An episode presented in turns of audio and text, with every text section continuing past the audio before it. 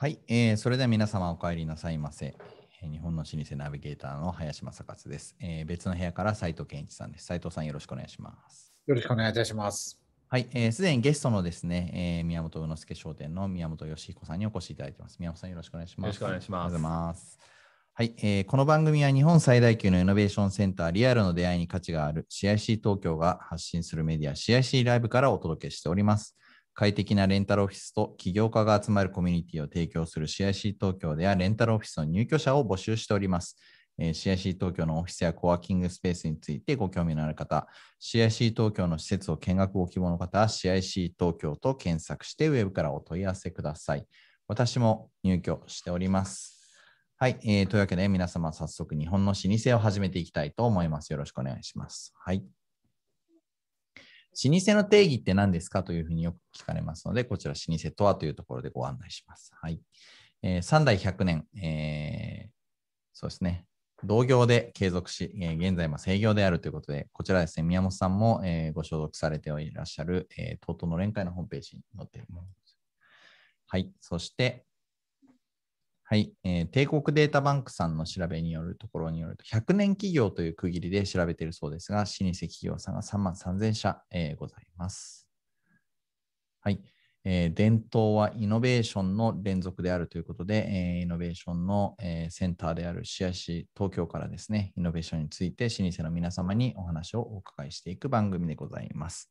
本日のゲストは、はい、えー宮本宇之助商店の8代目代表取締役社長でいらっしゃいます宮本義彦さんでございます。よろしくお願いします。よろしくお願いします。はい、そうしましたら、画面ありがとうございました。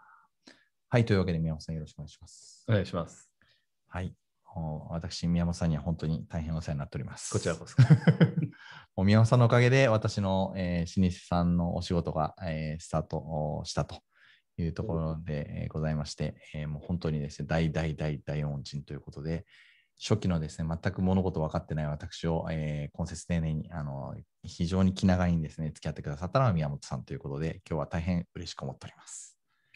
はい、えーというわけで、前置きはさておきということでですね、えー今日の、えー日本の老舗の流れなんですけれども、今本さんに、えーご案内する意味も含めまして、皆様にもご共有させてください。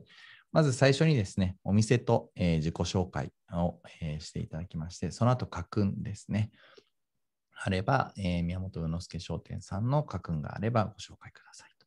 で、えーその後にイノベーションについて、えーお伺いしていくのが本番組の、え主たるテーマですので、ええーご当代ですね、8代目えでやってきたイノベーションもたくさんございます。えそれ以外にも初代から7代目の間にやってこられたイノベーションについてもぜひお話を聞かせてください。そして最後に、え番組からですね、皆様に向けて、え宮本さんがおっしゃられたい、えところをぜひご発信いただければと思っております。じゃあ早速ですが、宮本さんよろしくお願いします。よろしくお願いします。えー会社のはい。ご案内を。はい。ウェブ見ていただきながらがいいですか？そうですね。はい。じゃあ早速ですが、はいちょっとウェブも見ていただきながらいきましょうか。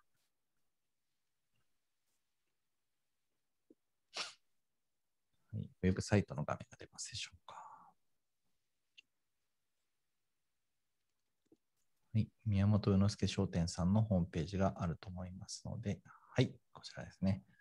はい。はいよろしくお願いします。はい。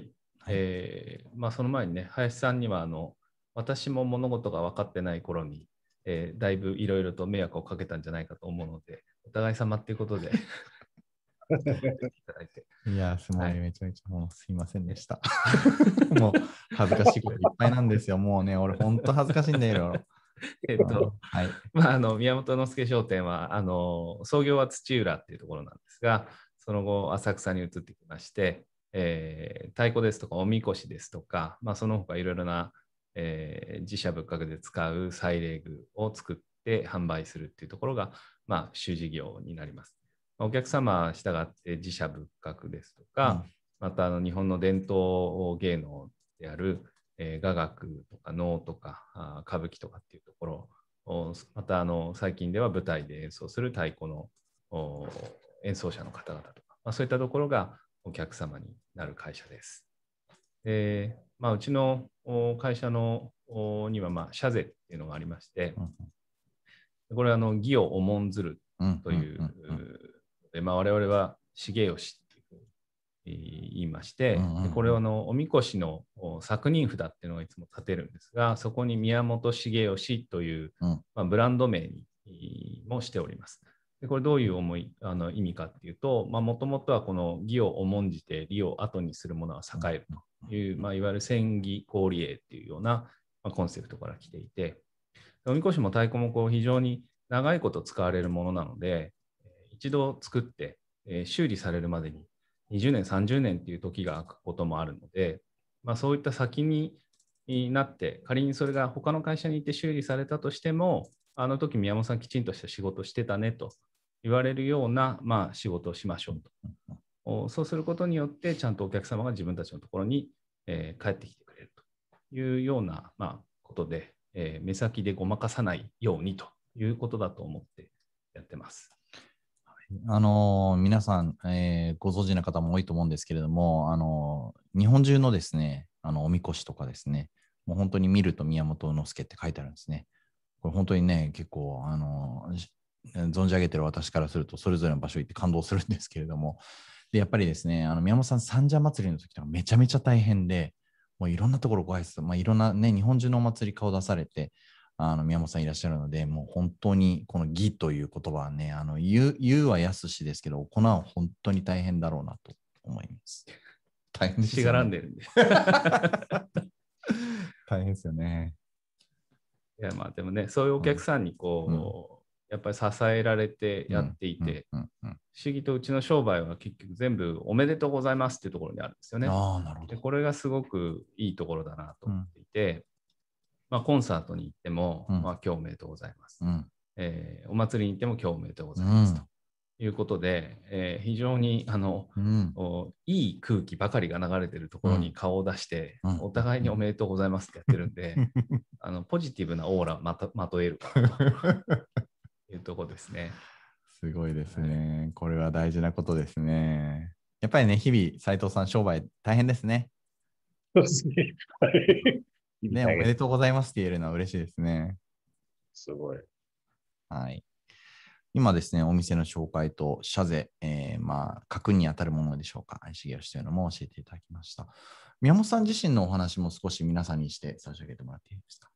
えっ、と、まあ、私は、えーですね、どこら辺から話せばいいのかな。うんえーまあ最終的には林さんとお同卒で、えー都内の大学に行きまして、えーその後イギリスに行って大学院に行って、でもあわよくばそのままとどまってしまおうかと思ったんですが、もうお母親にちょっとその旨うん。相談したところ、うん号泣されまして、それは私の思い描いてたこととは違うと。と。いうことで、まあ、日本帰ってきて、うん。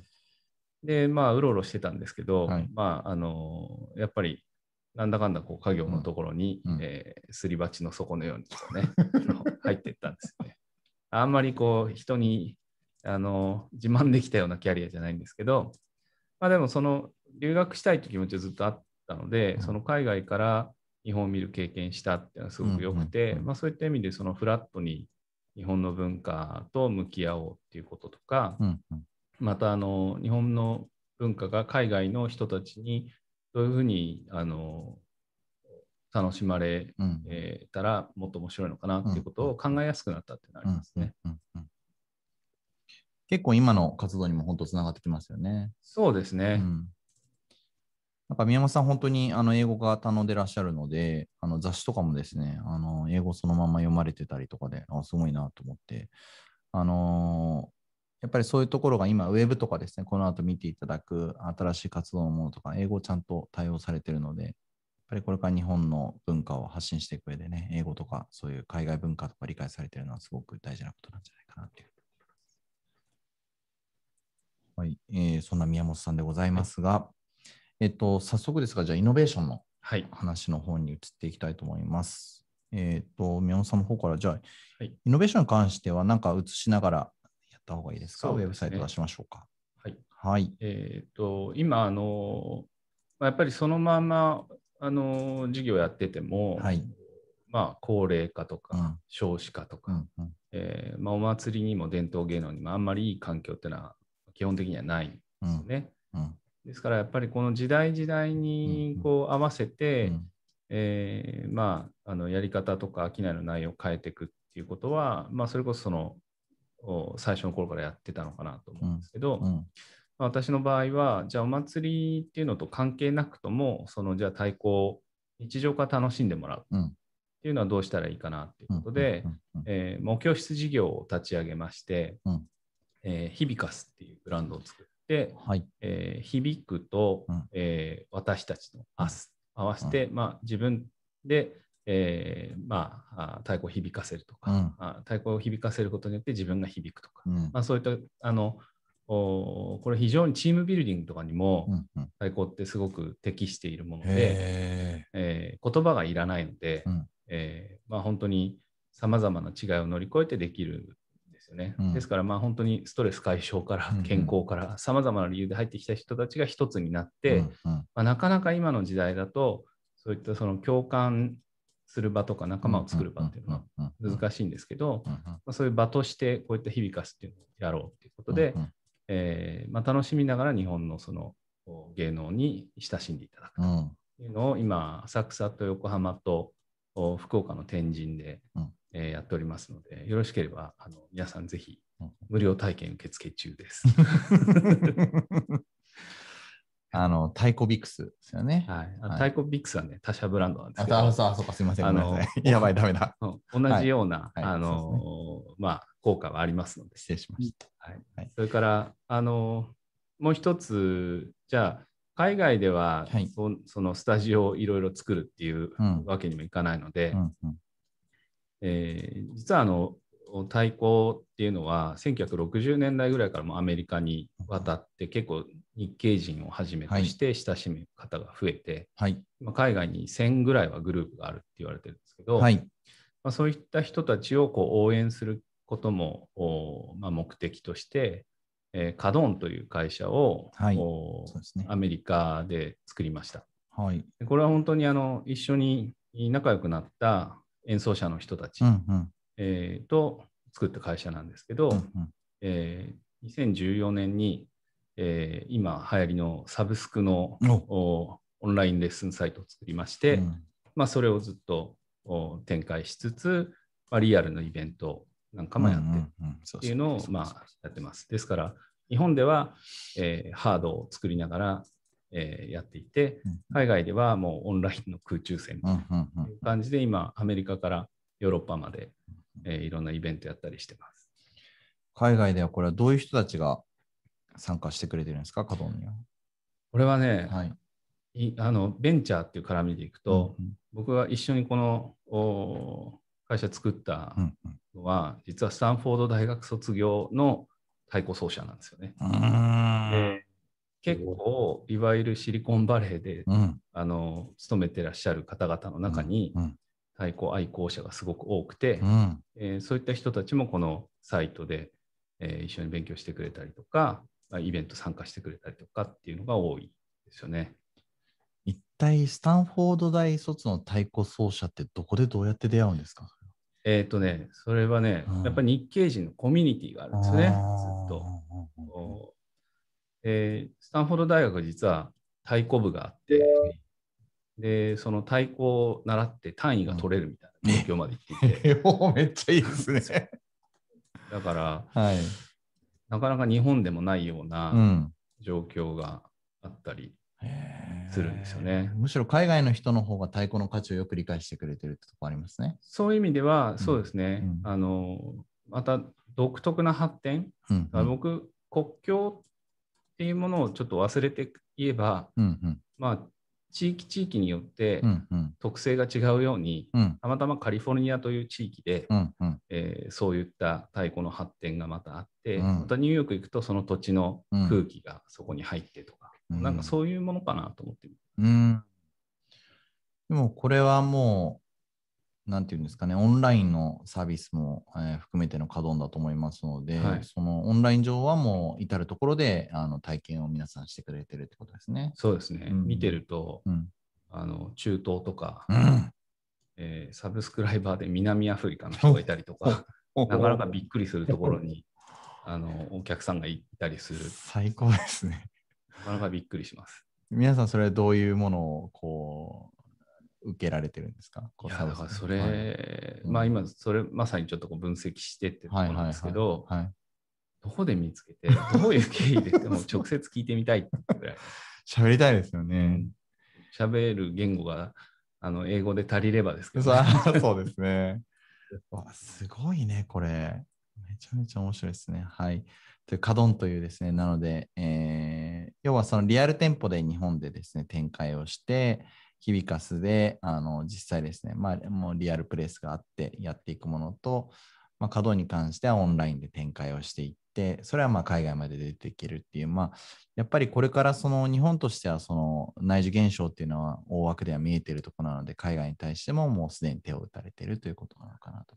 そうですね。まあ、うんそう、全体がね、非常にニッチな、うんあの業界なので、うんうんまあ、これでサイズがすごく大きくなるっていうものじゃないかもしれないけど、まあ、でもこの例えばカドンのサブスクライバーの人がうん。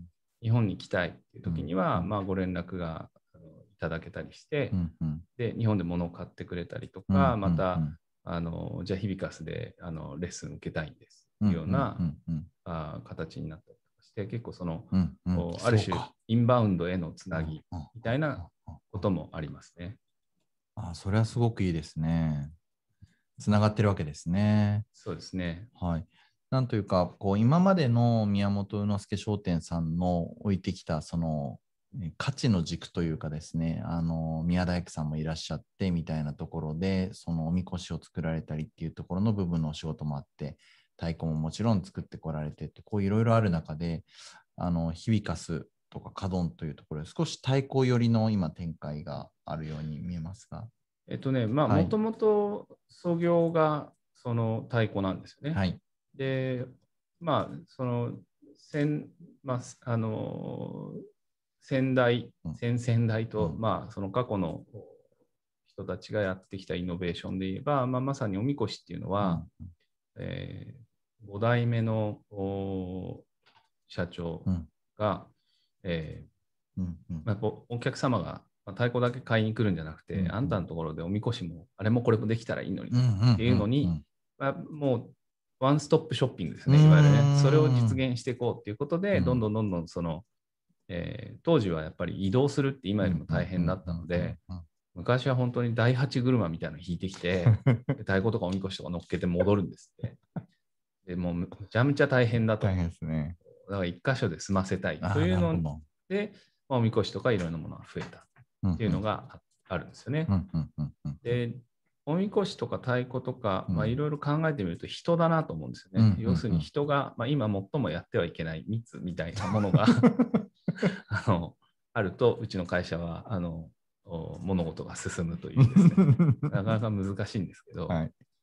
まあ、でもその人がつながるとか、人が共感するとかっていうところが、まあ、キーワードなのかなと。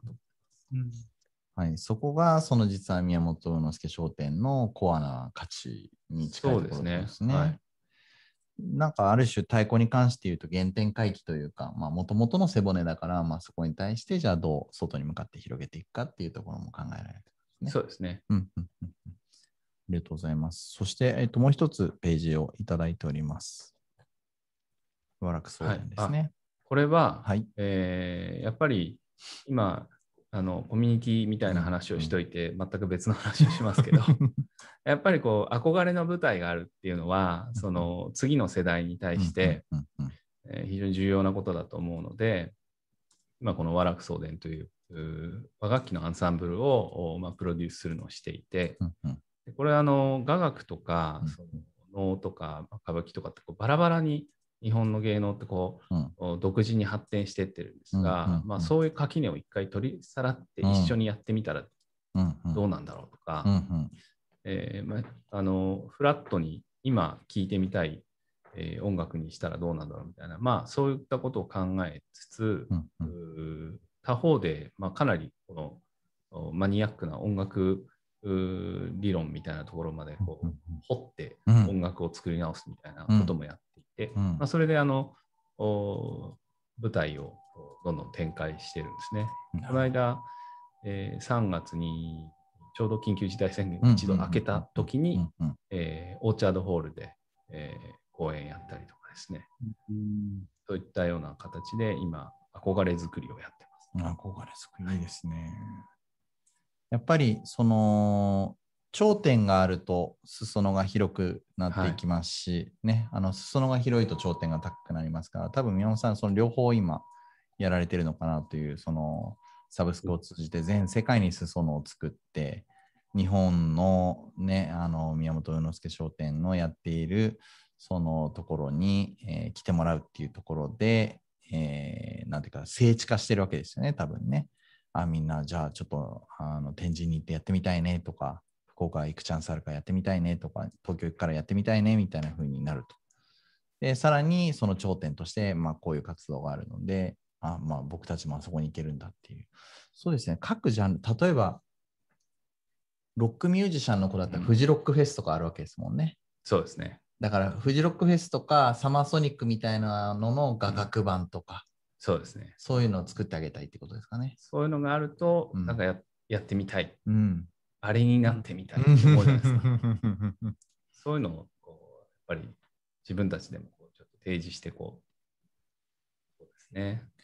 結構、音楽理論まで踏み込んでっていうところはすごいですね。結局、まあ僕音楽家じゃないんでそこまで詳しくないですけど、うんうんえーみんな楽譜が違ったりするんですよね。うんうんうんあのでそのおじゃあ楽譜を一回じゃあ五線譜上を、例えば、まあ、今でいう英語みたいなものにして、えー媒介にしながらあーすり合わせをしてどんどんどんどん、まあ、距離を縮めていこうみたいな、すごい。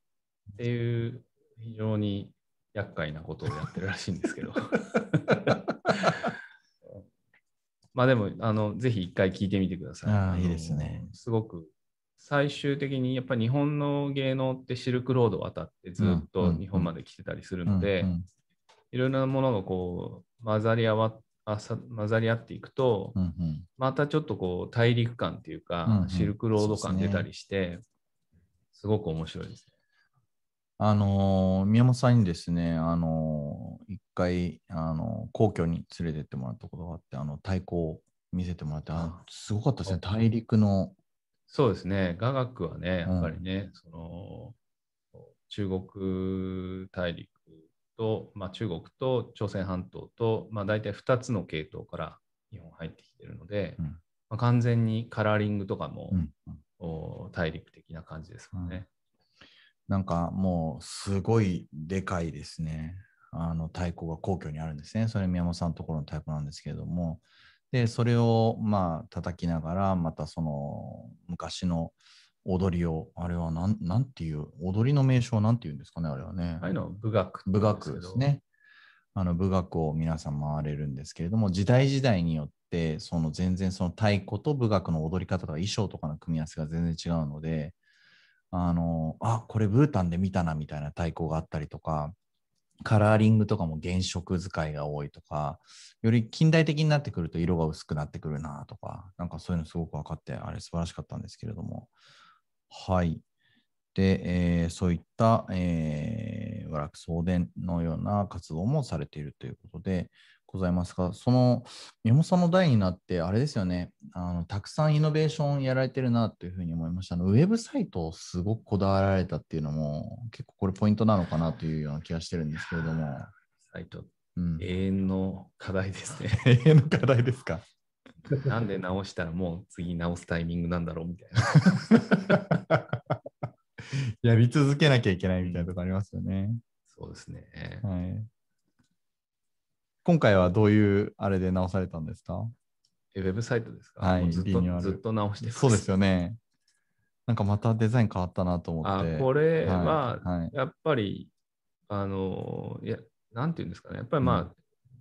どっちかというとオンラインショップベースでブランドページは、あの、それにくっついてるみたいなん立ち位置にして、うん。うんえーなるべく直接そのお買い物につながるうん。動線みたいな方を先に出したんですけど、うんうん。まあ、そうすると、その普段買い慣れてるものじゃないので、うん。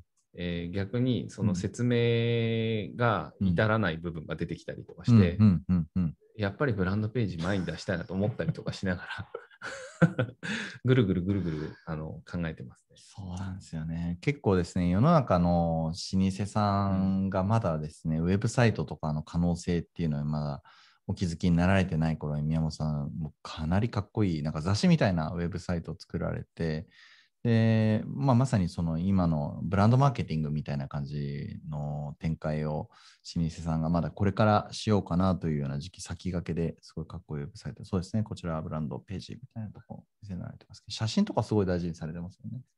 そうですね。やっぱ物が、そのそれなりのちゃんと質感が伝わらないとうんいけないものだと思うので、写真はやっぱりなるべくよく撮ろうっていう意識ありますね。うん最近動画も出てきましたね。いろいろやらなきゃいけないっていうのが空気感伝えるんで。ですね。はいそうですね。尽きないですね。ああ、はい。まあ、そういう意味では、うんうんまあ、その、カドンというウェブサイトではずっと動画をやってきてるので、そうですね。まあ、ここはね、すごく、あの、やっぱりアメリカのそのクルーがやってるんですけど、うんそういう意味ではアメリカの人たちの動画の作り方うまいな。うーん。面白い。何が違いますか？なんだ、うん。展開の仕方がすごごく、うんこう、小気味良かったりとか、うんうんうんまあ、単純にやっぱこうタイポの使い方がうんうまい。うん。なるほどですね。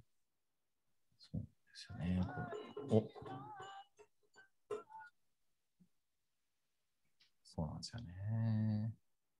何がかっこいいのかわかんないですけど、かっこいいですよね。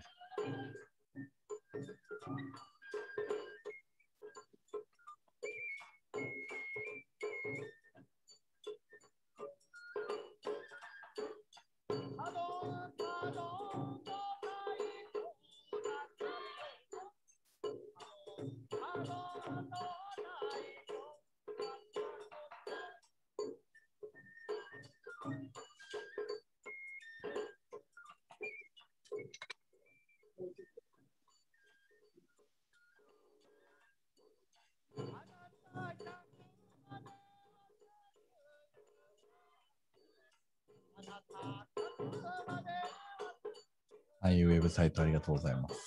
そうですね。めちゃめちゃかっこいいですよね、やっぱりね。日本人だとね、なんか多分その日本文化らしくみたいなのを思いすぎちゃうのかなっていうのはありますね。うんなんかすごく自由にこのフラットに、えー太鼓とひ人みたいなのを見せてってけど、日本だとなんかこうすごく老舗ですそうですね。しっとり感ですみたいな感じするじゃないですか。そうですね。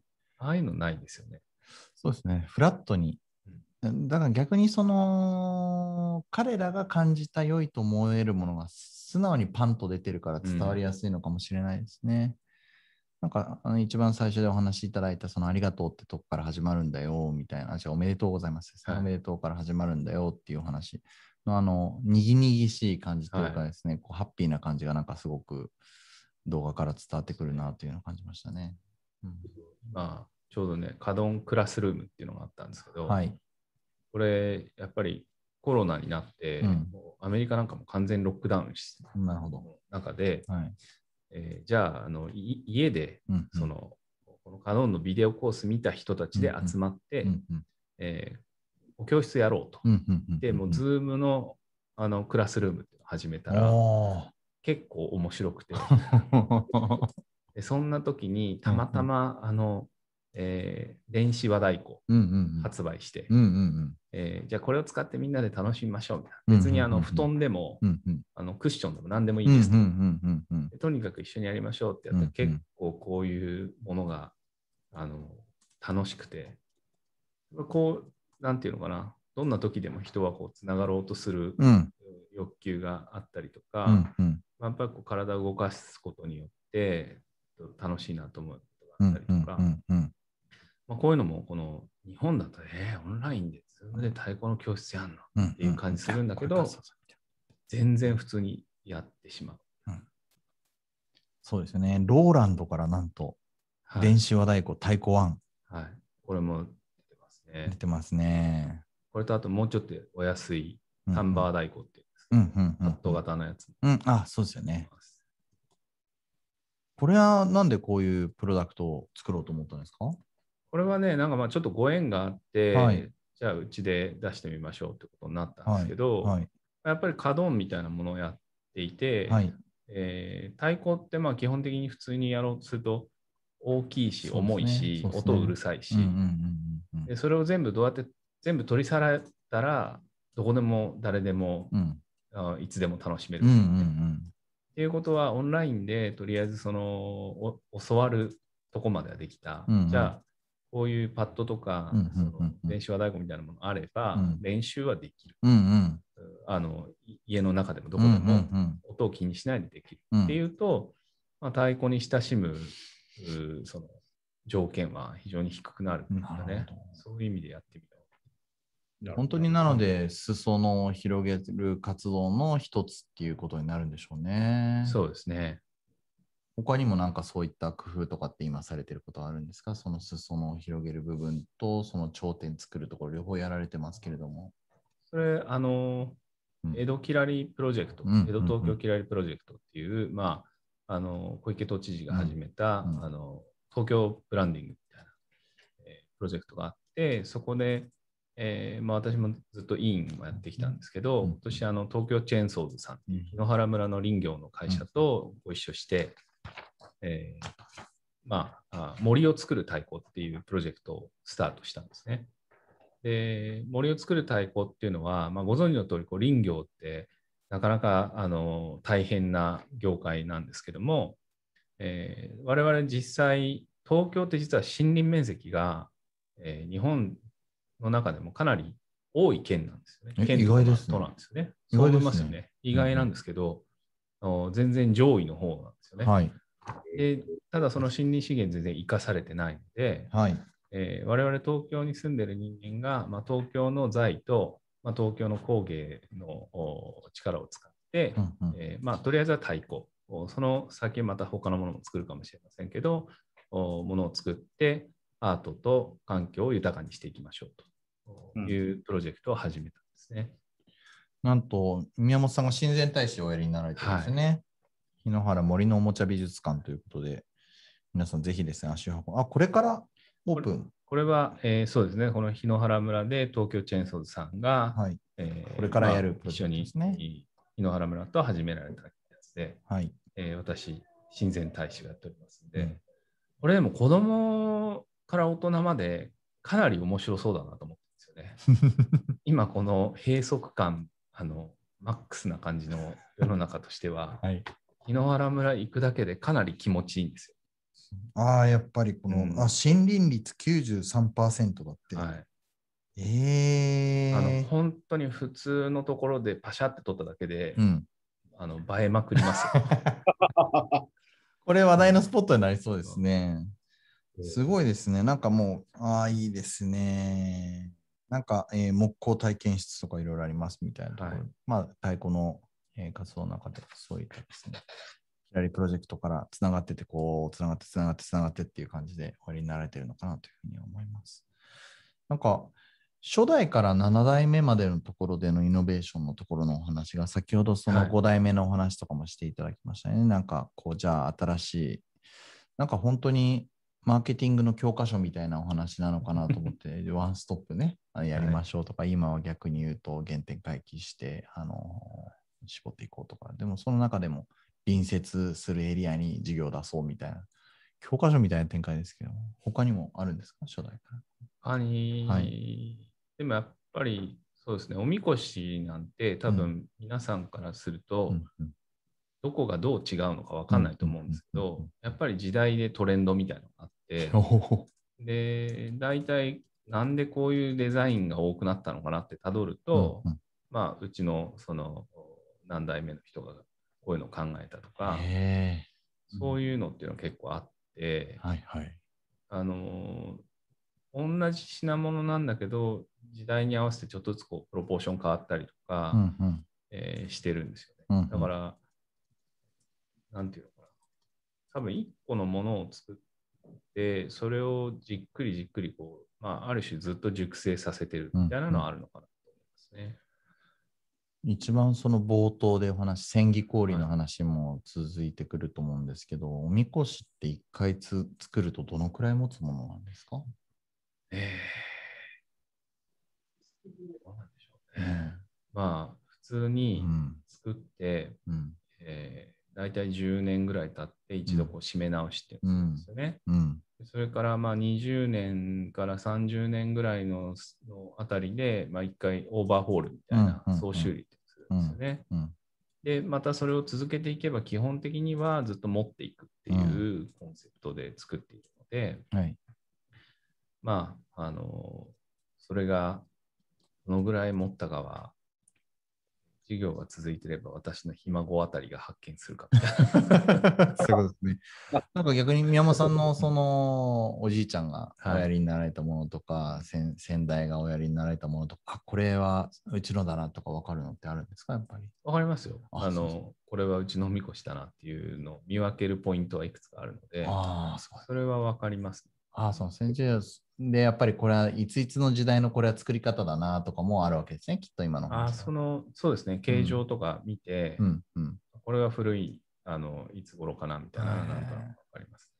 やっぱりね、そういうところに、その不益流行の話みたいなのよくありますけど、なんかその変えていい部分といけない部分があって、あの、豊島屋の吉村さんとかおっしゃられてたのは、やっぱりその品質にかかるところ、もう絶対変えたくないんだけどっていう、やっぱりその形とか、ななんかそこはいじやね、伝え方とかは、まあ、えーいじるところというか、あの、あ変えていくところなんだね、みたいな話をされてたんですけど、まさにそのプロポーションをいじるとかっていうところが、その変えどころって感じですかね。そうですね。うん。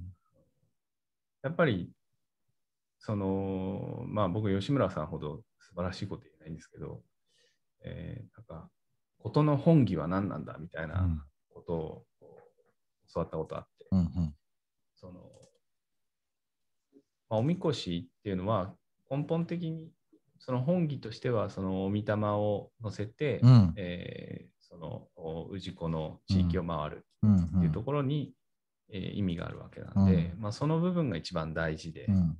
それ以外は、まあ、ある種装飾になっていくものなので、うん。まあ、そこをきちんとしておけば逆にあと何をいじっていって何をいじっちゃいけないかは、まあ、自動的に分かってくる。うーんなるほど。そっか、ことの本質が何であるかと。そうですね。え偉そうに言いますけど、うん よく間違えてます。いや、もうそういうふうに言ってくれて嬉しいですけど、あの、そうですよね、そうか。え皆さんね、あおみこしそうか。そうですね、御霊が乗ってるものだっていう意識がある人が実はそんなにないかもしれないですよね。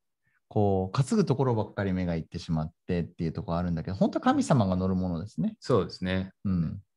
だからなんか、あのーだんだんだんだんその作ったりしてる間に、うんものとして作るようになっちゃって、うん。一体これなんでこうなんだったっけっていうところから離れちゃったりするんですけど、うん。まあ、で、だんだんそれが分かんなくなっていっちゃったり、うん。うん。伝わってなかったりとかっていうのもあるんだけど、まあ、それをなるべくこう失わないように。しなきゃなっていうのは思ってますね。これが非常に難しい。難しいですよね。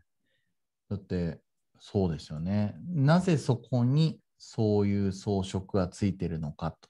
まあ、例えば鏡とかがあのパーツであったりしますけど、やっぱりあの神社として考えるのであれば、それってもう絶対外しちゃいけないものですもんね。そういったことが、うん。まあ、本当になんでだっけっていうのって、まあ本当に、えーじゃあ雅楽のその太鼓からのお祭りの太鼓までおみこしまでっていうふうに考えると、普通に一生勉強しても間に合わなくないっていうところが 非常に厳しいところですよね。そうですよね。だって、それぞれその大学のもう教授クラスの皆さんがいらっしゃるようなジャンルですから、それ宮本さん、実際そういう先生たちともやったりはするんですか？先生たちともはあのだからそれぞれの業界にやっぱりその専門家の人がいるから、うんうんえー非常にそういう意味では常にものを知らないっていうふうに感じることの多いですよ。ええあれも知らない、これも知らない。っていうふうに思う。それはなかなか、すごい難しいですね、じゃあ。えー、なんか勉強足らないんでしょうね。なんか勉強ができないのかいやいやいやいや、そうじゃないんですよね。多分本当にじ新しいものも取り入れながら、そのそもそもその宮本宇之助商店に根ざすそのさまざまな、だって、ね、宮大工さんとかとも話していったらもう本当にきりないですもんね。そうですね。うん、苦手です。ど どういうところが大変なポイントなんですか？えーやっぱり、なんか職人さんってやっぱりこう、自分の流れとか自分のやってきた方法論とかいろいろあるから、こっちは基本的に変化をこう、うん。持ち込んでいくから、そもそもなんかこう、違う気質がうん。あるわけですよね。そこをどうやって気持ちよくうん。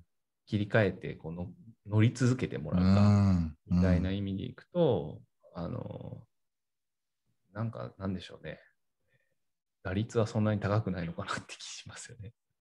そうですよね。なんか、基本的にはね、もう本来こうあるべきものだみたいな強くお持ちで、逆にそれがクオリティにもつながってると思うので、そこでまあこういう話はどうかというところを持ち込むっていうのは、納得とか説得とかでもないし、そうですね。